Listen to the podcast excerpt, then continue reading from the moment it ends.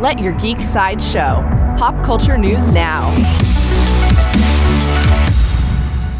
Hi, this is Andrew, and here are your pop culture headlines. New from Sony.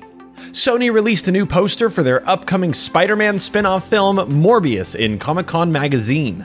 The poster shows Dr. Michael Morbius with a visage seeming to fade into his more monstrous, vampiric self.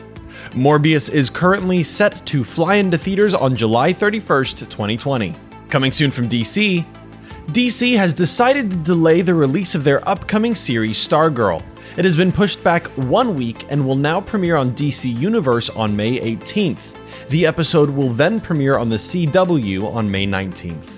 Also from DC, according to a press release from Perbury Productions, the DC Justice League Mortal documentary is going to start production again under a new name later this year. The documentary, which was started in 2015, documents the never released 2007 film Justice League Mortal and explores how the difference in pop culture then and now changed the release of that film. The film, now titled Seven Friends George Miller's Justice League, will resume production later this year.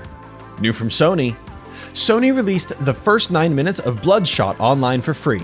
The film follows Ray Garrison, a soldier recently killed in action and brought back to life as the superhero Bloodshot, with an army of instant healing, strength enhancing, mind altering nanotechnology in his veins. You can watch the first nine minutes of Sony's Bloodshot online now.